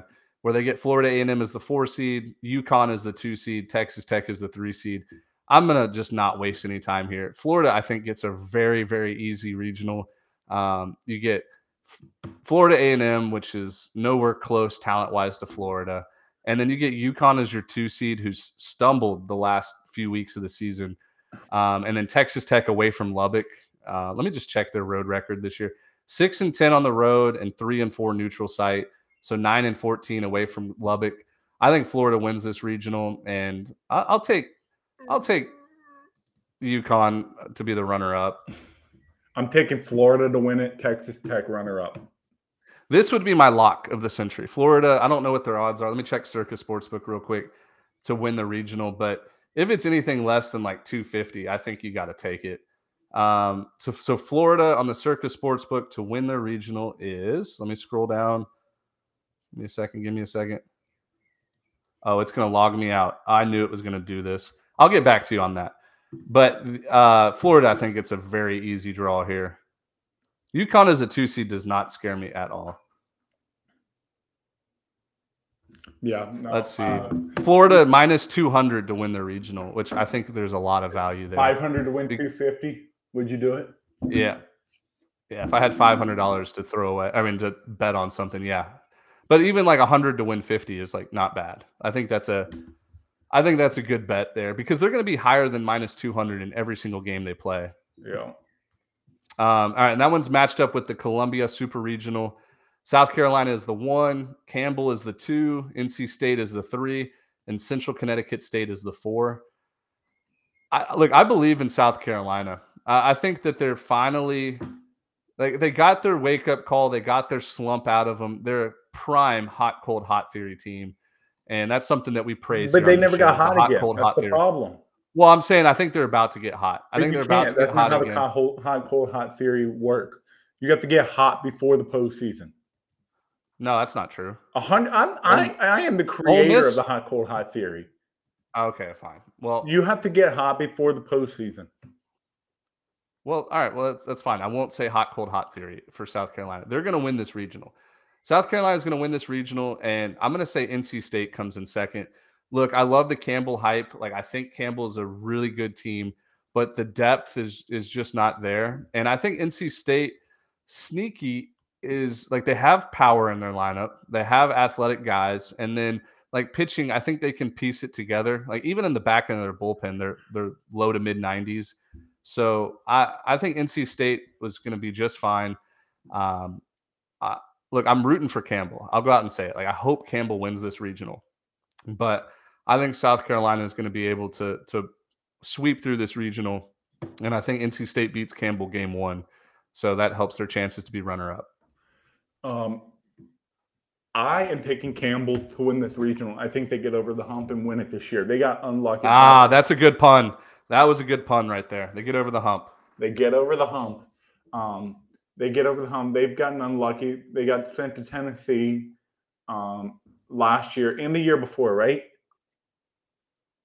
No, Liberty Duke. No, It was Liberty Duke, Tennessee, and who two years ago? Rice State. It was Liberty Duke and Rice State Wright two State, years ago. yeah. Last year with Georgia Tech, Campbell, Tennessee, and somebody else. I think Campbell went to NC State two years ago. Campbell, where did they go in 2021? Oh, Mississippi State. Oh, that's right. Yeah, yeah. Mississippi State um, with Central Michigan and um, I want to say a North some Was it Mi- school. Was it Miami? No, Miami with 2019. All my years are running together. 2019 Miami in Starkville. 2021 with Campbell, Central Michigan, and Mississippi State, and uh, who was it? Was a Northeast. It school. was- It was some Northeast. It was it was Mississippi State. Samford is the four. VCU is the two. VCU. Campbell is a three. VCU. That's who it was.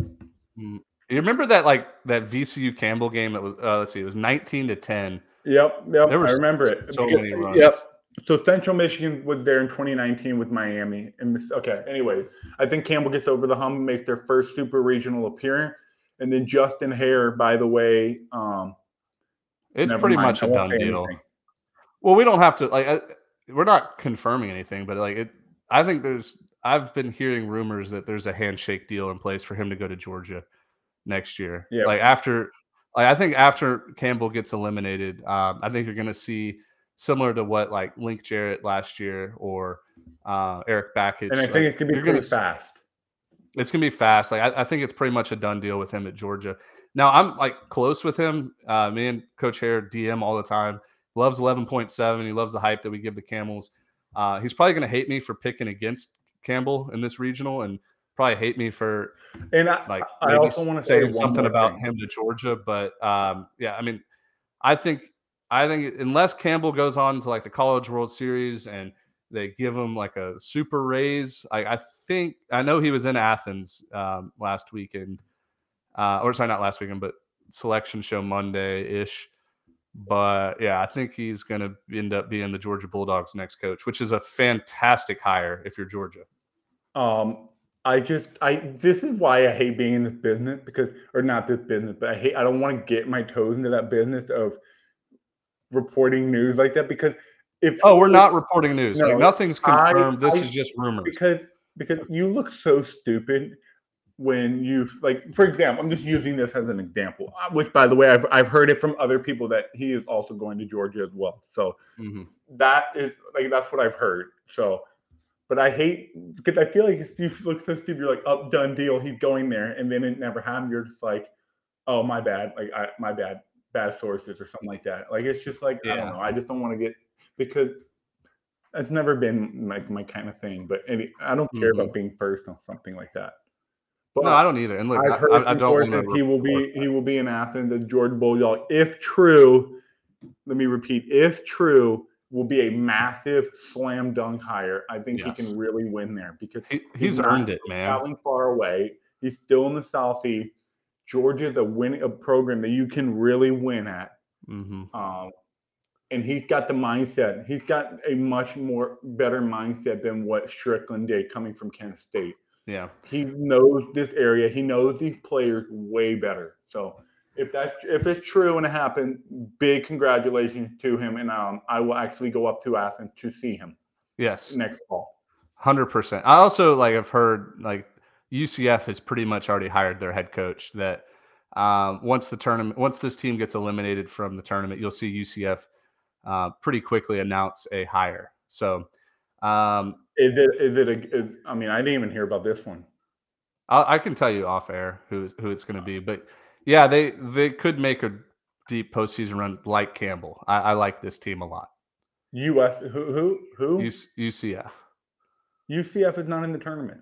No, I'm saying that once this coach's team gets eliminated, you'll see UCF. Oh, uh, okay, okay, cool, cool, mm-hmm. cool, cool. All right, anyway, and it could be it could be an assistant coach. It could be an assistant coach. Just saying. Um, yeah, I'm going to be the volunteer assistant. Um, I'm just going to go ahead and break the news. I'm the next volunteer assistant at uh, University right. of Georgia.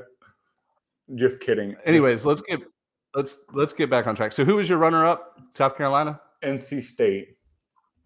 Oh, NC State. Okay, so you're like down on the NC State is always a great postseason team. So give me them. I think South Carolina's reeling. I think I can just picture it now. Their fan, their Twitter, just in an absolute fire Kingston meltdown come Sunday night uh-huh. and Monday. All right. Yeah. I mean, I could see that, but I could also see just South Carolina getting hot. And That's what I'm banking off of. Yep.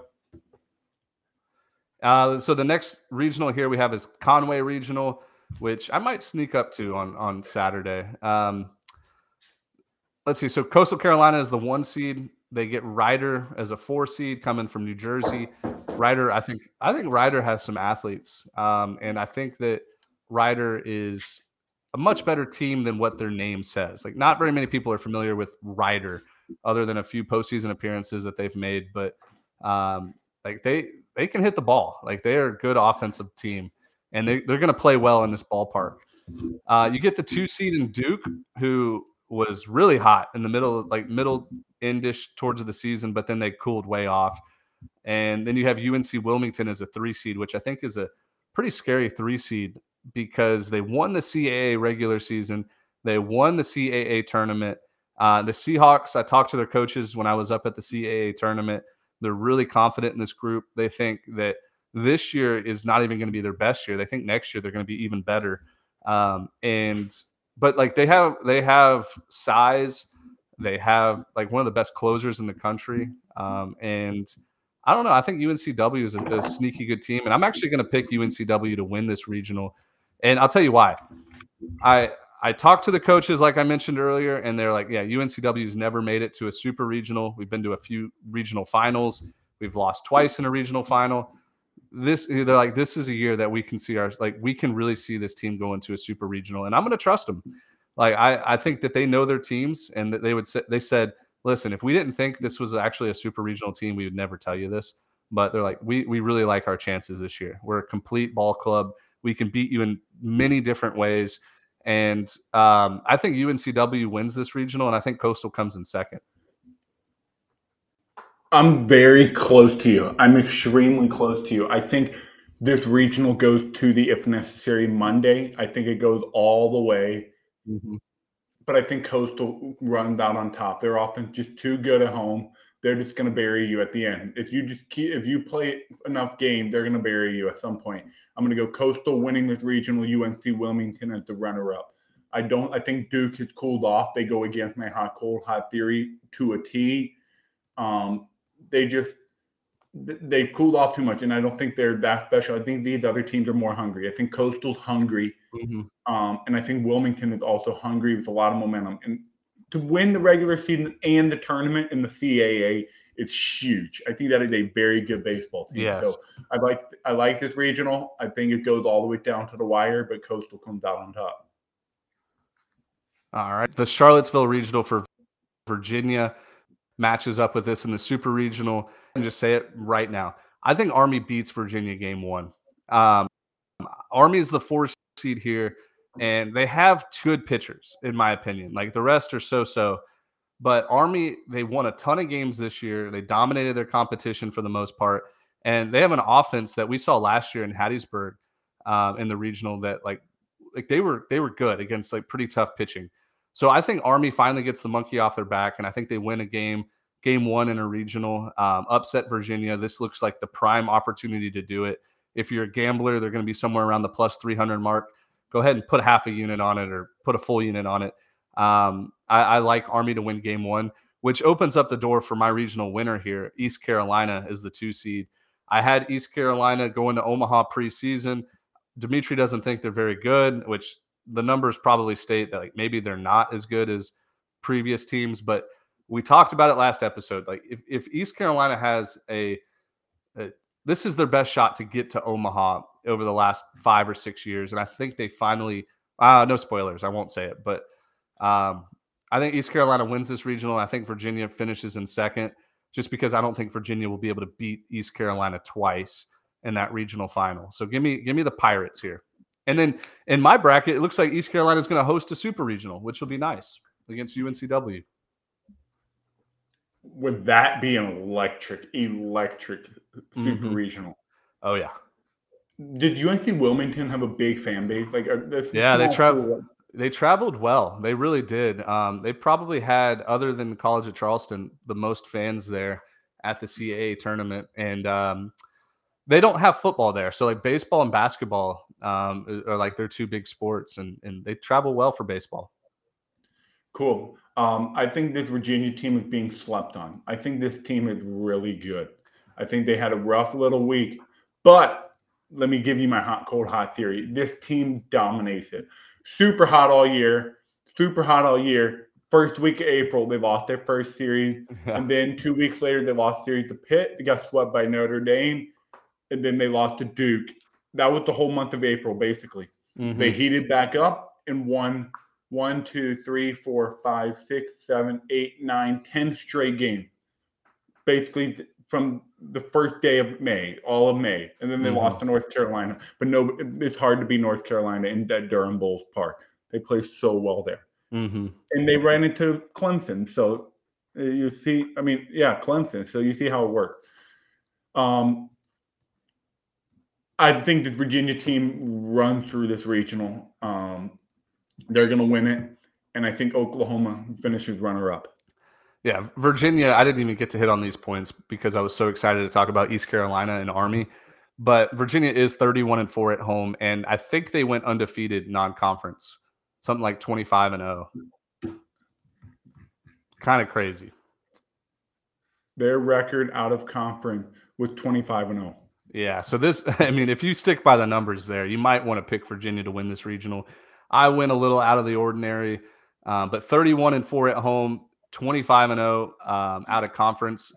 That is that tells you right there that they should win this regional. But I think Army pulls off the upset. I think there's a little bit of chaos here, and uh, give me Cliff Godwin and the East Carolina Pirates to win it.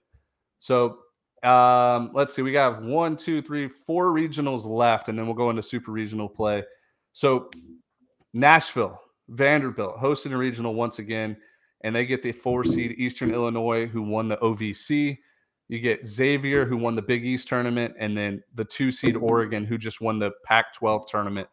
Now, like on paper, I think that you look at Vanderbilt and you're like, oh, they should get past this regional pretty easily. Um, but you get three teams that are hot right now. They all won their conference tournament. And like Oregon, they came into the season with some really high hopes and and wanting to host a regional, wanting to win the Pac 12 regular season. They kind of fell off um, during a certain stretch in the season and, you know, finished, I think, sixth place in the Pac 12. Good RPI, though. And they won the at large, I mean, not the, not the at large, the automatic qualifying bid from the Pac 12. I, I think Vanderbilt should win this regional, and I'm going to pick them to win it. But it like it wouldn't surprise me if Oregon kind of has that like team of destiny vibes. In fact, you know what? I'm going to switch it here. I actually like Oregon now that I'm looking at the numbers, they're 4 0 neutral site, 10 and 7 on the road, which is good in the Pac 12, and they're 15 and 8 against top 50 teams. I, I, think with Oregon's lineup being so scrappy, they're they're fast, they're they're quick, they athletic. Um, I think that that would play well here on this Vanderbilt turf. And Pac 12 tournament champion, that says a lot. It means they won a lot of games in a short period of time. I'll take Oregon to win here and Vanderbilt as a runner up.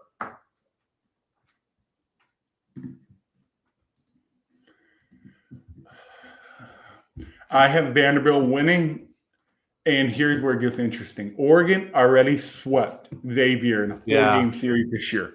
They did. They swept them at home um, in a four game series. What are the odds that they beat them five straight times? I don't know. I think Xavier shocked Oregon and wins game one.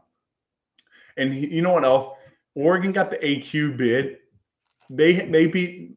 Listen to their the game they had to play. So they played obviously their two pool play games, Cal and Stanford. Um, Cal terrible team the rest of the year. Um, Stanford is a coin flip because those top seeded team their motivation is a little bit different. Mm-hmm. Like it's different than playing in Hoover and, and playing the Pac-12. It's a little bit different. And then they played Washington in the semi and Arizona in the final.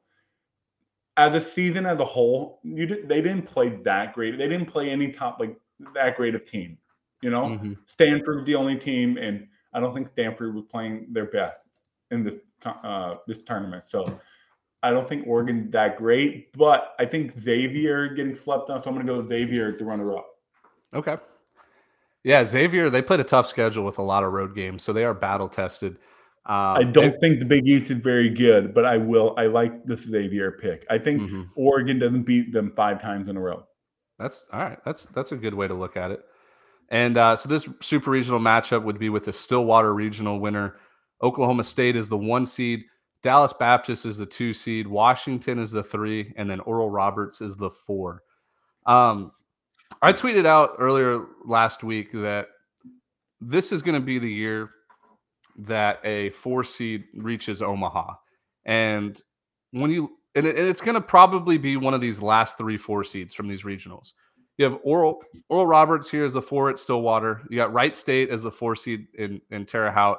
And you have Santa Clara as the four seed at Arkansas. I think those are your three most dangerous four seeds, all right there at the bottom part of the right bracket and um, although I think Oral Roberts has a good chance, or you know, they have a chance to beat Oklahoma State game one, I don't don't think it's going to be Oral Roberts making it to Omaha. They they were 23 and one in conference, but their conference is super super. Uh, they have some big mid uh, midweek wins this year, but they did get swept by Dallas Baptist, right? Um, or was it UTSA? They got swept by somebody in the in Texas. Who, who are you talking about? Who did Oral Roberts or, get swept by? Oral Robert. I'm gonna tell you right now. Mm-hmm. It was somebody that was a two seed. Oral Roberts got swept by uh, DBU. Yeah, it was Dallas Baptist, who's, who's also in this regional. So I'm going to be Oral Roberts. Um, I'm going to take. I'm assuming Oklahoma State's one, which should shut Oral Roberts down. Now, Oral Roberts could make some noise in the losers bracket, but all in all, I think this is a very deep and pretty evenly matched regional here. Uh, Washington has shown signs of being really good um, out in the Pac 12 this year. They're the three seed. And then Dallas, two seed, might be the most elite team here in the turn in this regional. So I'm going to take Dallas Baptist to win it, and I'm going to take uh, Oklahoma State to, to be the, the runner up. I like Dallas Baptist a lot to Omaha this year. They uh, they have the pitching since Dallas Bombers University. They they got some dudes in the lineup that that can really hit. So I'll take Dallas Baptist to win this one.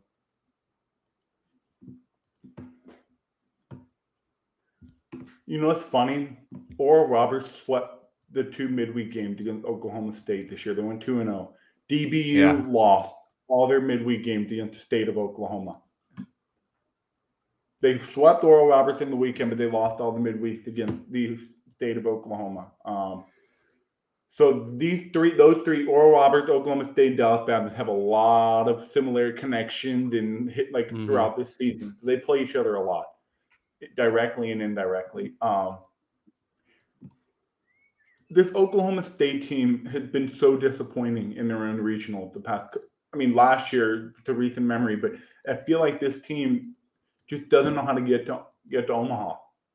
Mm-hmm. I mean, correct me if I'm wrong. They haven't done it in the past like five or six years, right? I think tw 2017 was their last year. I think. Oklahoma State baseball Wikipedia. Let me see their last Omaha appearance. I want to see something super. 2016. So in the last five years, they've been in the tournament 20 um every year since. So one, two, three, four. Yeah, I mean, I just, hmm, I don't know. This one's a tough one to pick. This one's a tough one. Yeah, this is one one of the toughest regionals to pick. I think. Spoiler alert: This is my toughest regional pick. Um,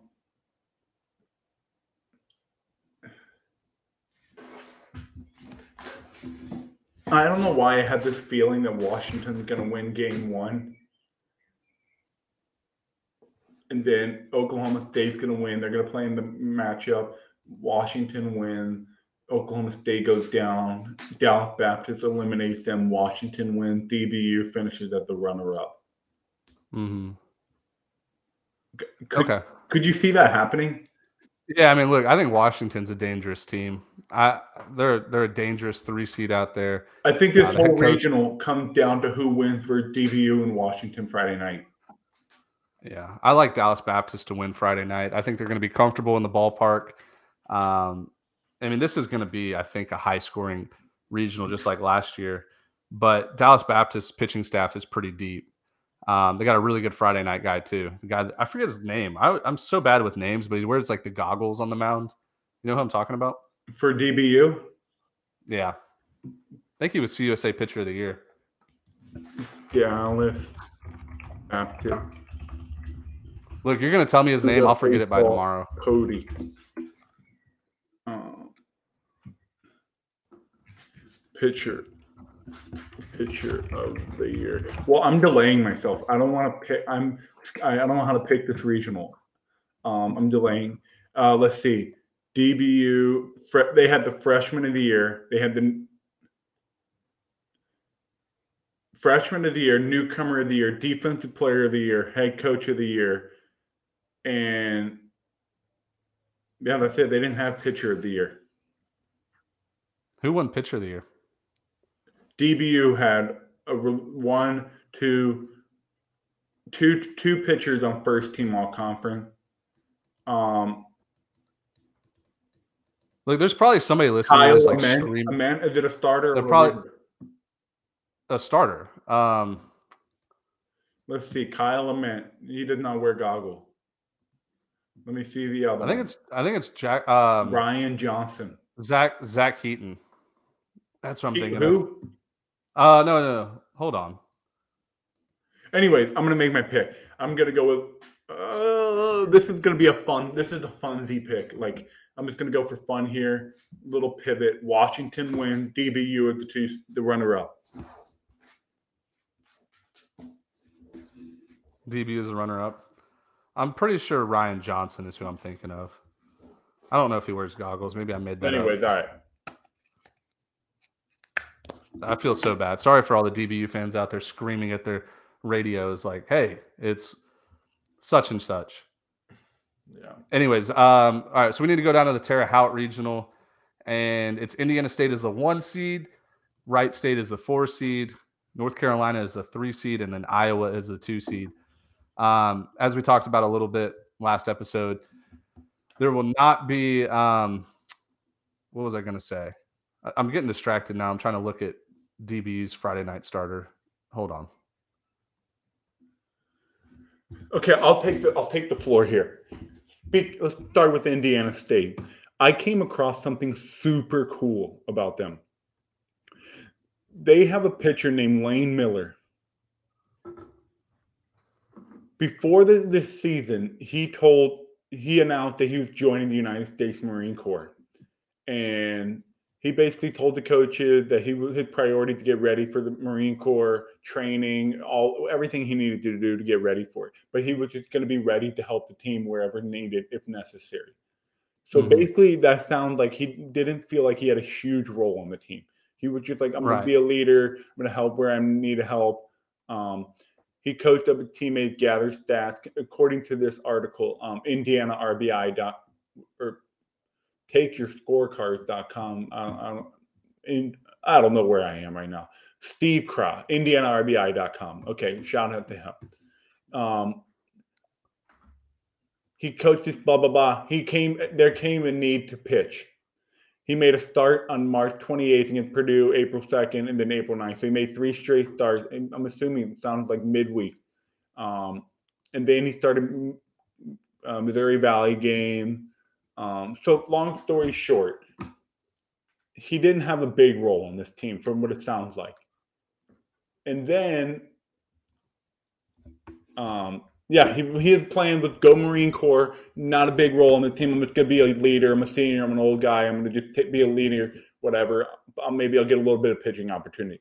This guy finished the year with 58 and two thirds innings pitched, a 2.61 ERA, Wow.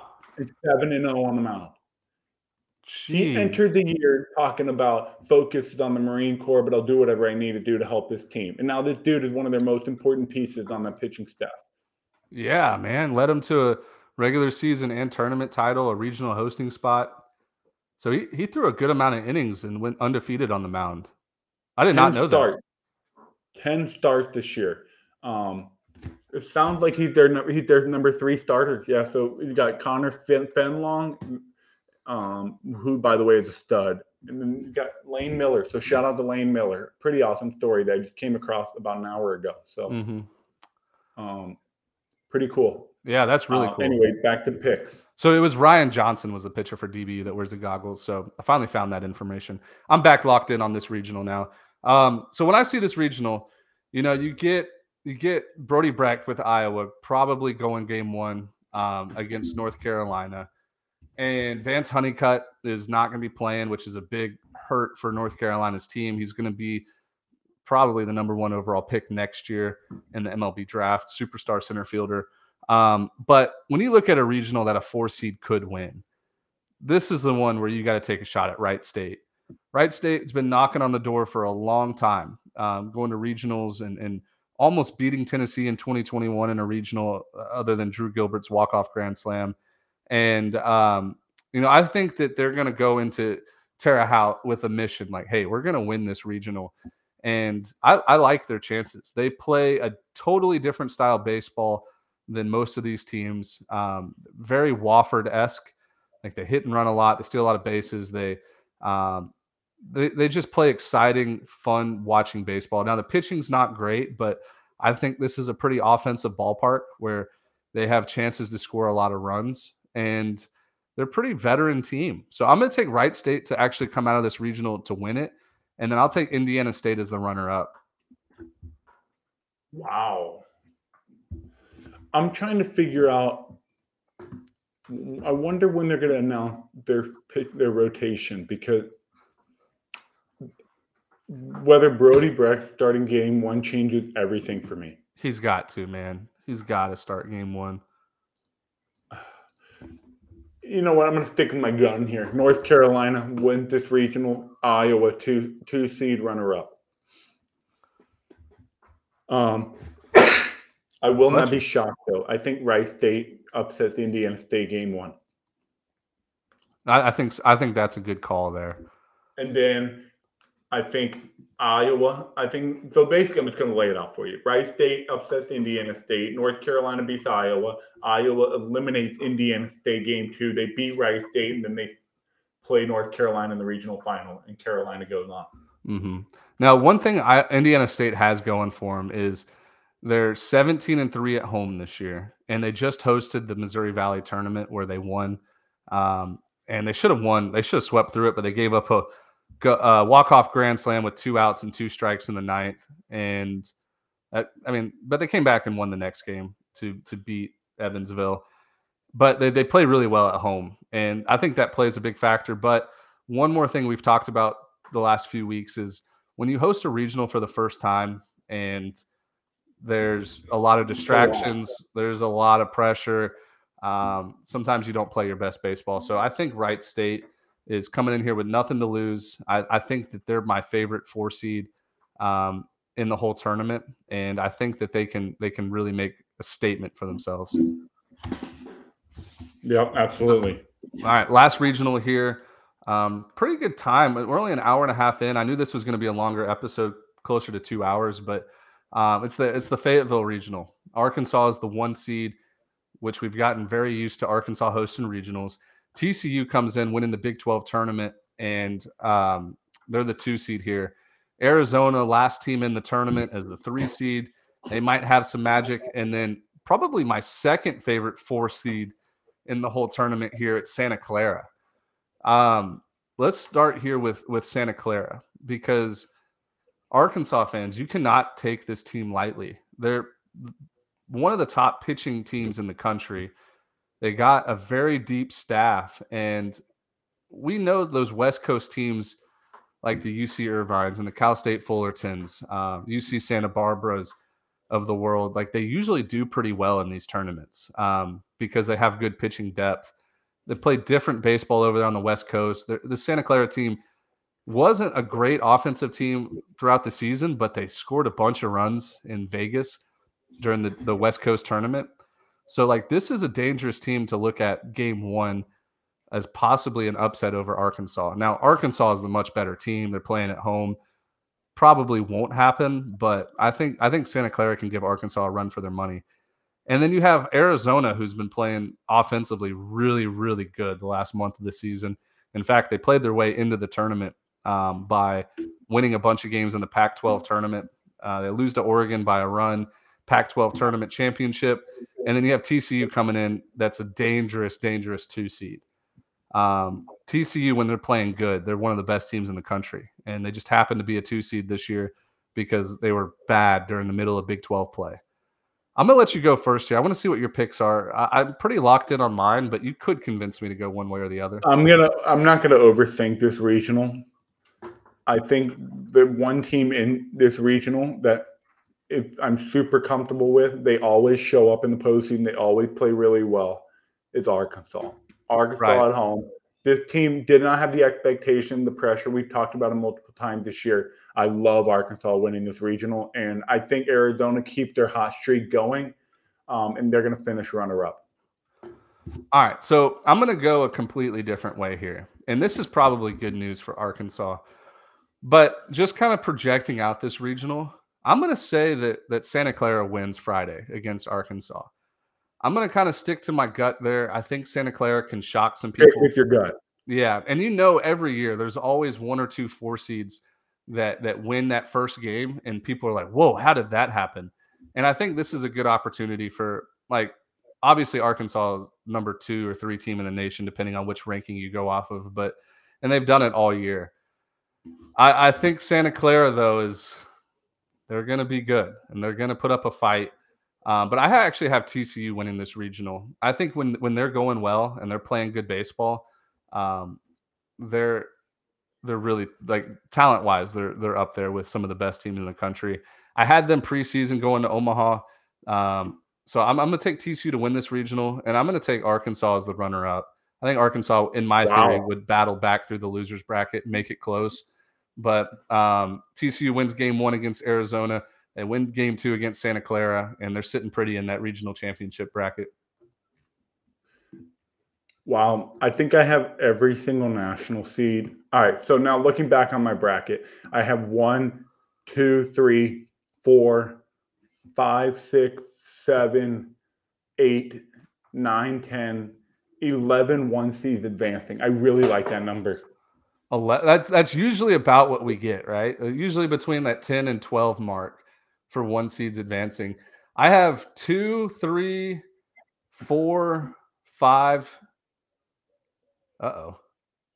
Uh oh six, seven. I have seven. That's that's a low number. Yikes!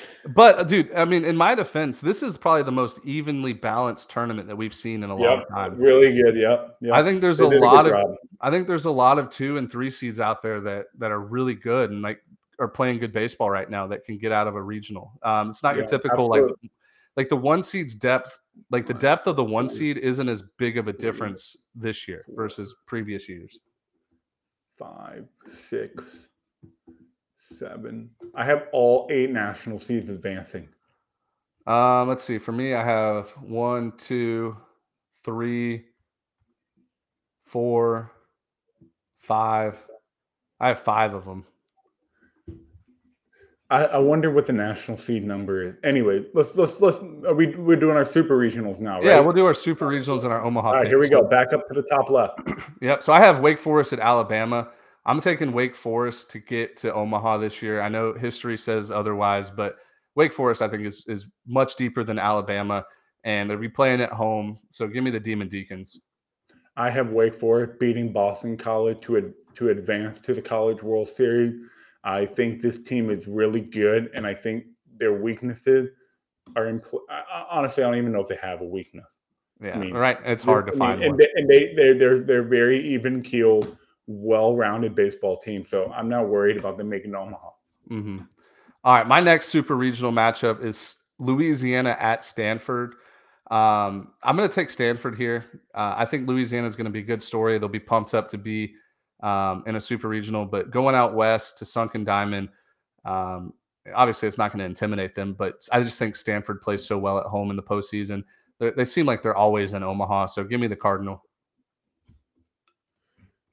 Give me Miami heading to Omaha. This team goes to Omaha when nobody expects it. And this is a prime year example of that. They mm-hmm. usually go to Omaha when nobody expects it. I mean, when everyone thinks they're so good, they fail. They mm-hmm. they come up short. And I think they're going to match up well with Stanford out west. Yeah, that'll be a fun super regional if it happens. All right, next one for me, I have LSU um, hosting West Virginia. And as much as I want to go West Virginia here, I really I, am sticking to my guns and, and saying I think LSU's offense is about to get super hot again. I think they finally have a three man rotation that they can rely upon. And I, will take LSU at home in the box in a super regional right now. So give me LSU. Brother, I have in the left side of the bracket, I have three ACC teams. What am I doing? ACC is a good conference it's a great conference, but I just feel like three ACC teams in one side of the bracket is crazy to me. I mean, it is, but I mean, whatever. It is how it is. All right. Well, well I'm going to stick with this. Let's keep going. I have Clemson. I have, oh, that's right. LSU. Come I, on. I jumped way ahead. I have LSU beating West Virginia at Alex Box Stadium to advance to Omaha. All right. So we agree with that one there. So it's not going to happen. Zero percent chance that actually happens. Zero percent chance. Um, next super regional on the left side, I have Clemson hosting Southern Miss. I think Clemson finally cools off. Give me Southern Miss, the Magic. Um, I think, yeah, I mean, I think Southern Miss is an Omaha team. I had them preseason to go to Omaha. They they're playing great baseball right now. I think they've won like 15 of their last 16, something like that. And uh, I think they just have enough up their sleeve to make it to Omaha this year.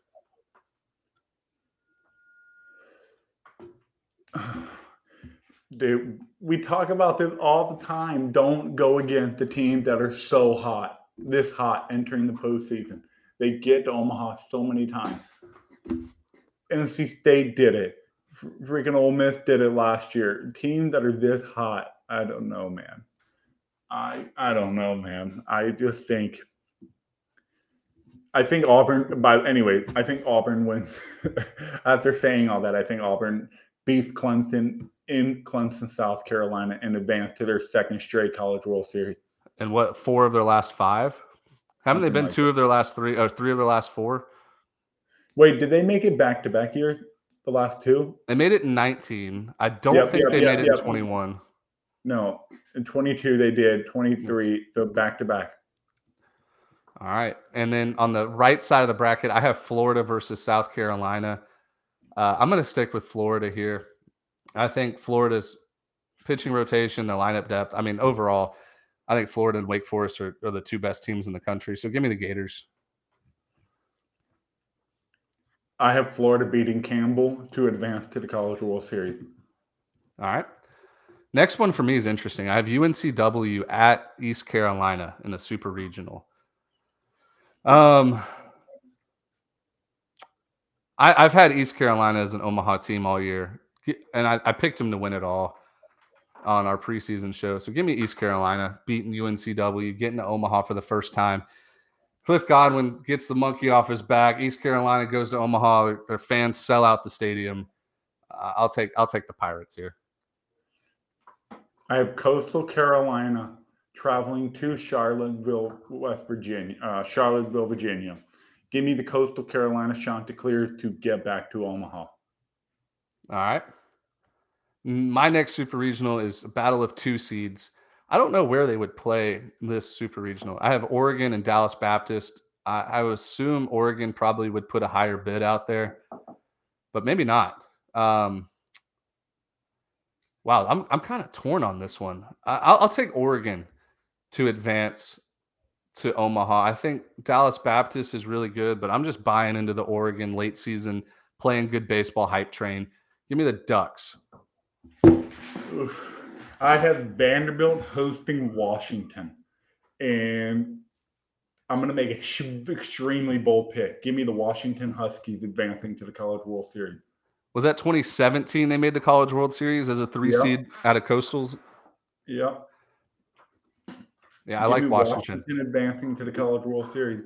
Yep. All right, my last one here. I have Wright State at TCU. I said it before. There's going to be a four seed make it to Omaha this year. I think Wright State has the best chance.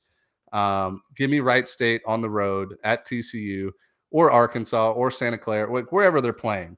Wright State will go to Omaha.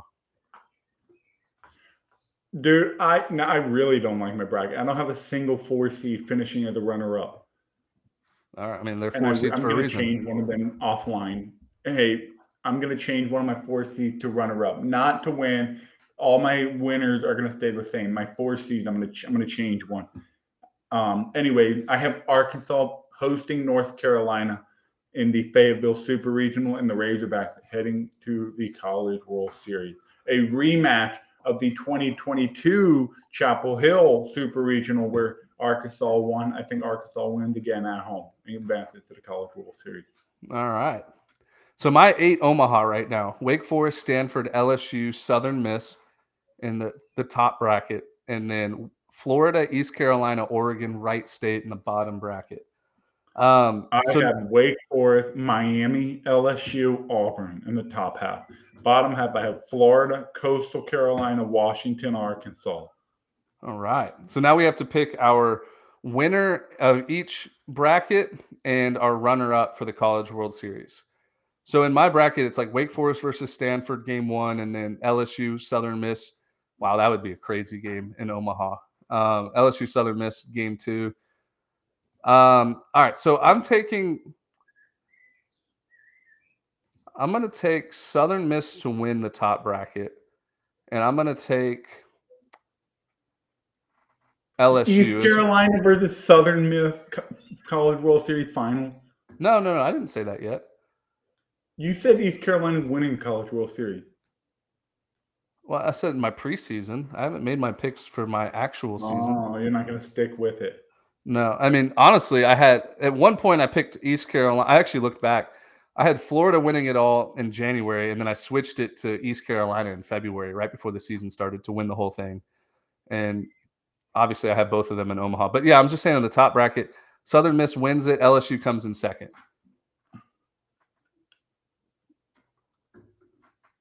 Say that again. Southern Miss wins it, and then LSU is runner up. Okay. I have LSU winning it, Wake Forest runner up. It's pretty chalky, but okay. Huh? Nothing. That's the top bracket. Yeah, I know. I know. I said it was chalky. Is that chalky? I mean, I think a lot of people are going to have that, but just stick with it. Who cares? I mean, I just don't see the only thing I can see is Maryland beating Wake Forest. That's the only scenario where I see someone stopping Wake Forest from getting to Omaha. I, I Yeah. think they beat Alabama. I think they beat Boston College. Maryland beat them in with, but I don't see they play so well in Winston Salem. Uh, I Mhm. know, uh, dude. I want to erase this whole thing and start over. Do another whole two hour erase this whole podcast. thing and start over. Um, and then on the other side of the bracket, I have Arkansas winning and Coastal Carolina finishing runner up. All right. I have Florida winning the bottom bracket, and then I have East Carolina as runner up. I just think Florida is the best team on my bracket, bottom half by far. And then I have, I mean, do I go bold here? I have Southern Miss Florida final, which would be crazy. But, and I, I've been talking about this Pete Taylor magic and, and obviously like a little bias towards Southern Miss since that's where my brother went. So I watch a lot of their games. I'll, I mean, I'll be I'll be different here. Give me Southern Miss now. It, it seems like every eight to ten years you see a, a, a mid-major team win the College World Series. Eight with Fresno State happened in sixteen with Coastal.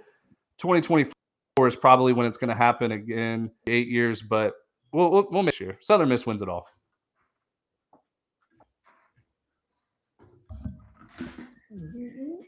Dude, I hate this bracket so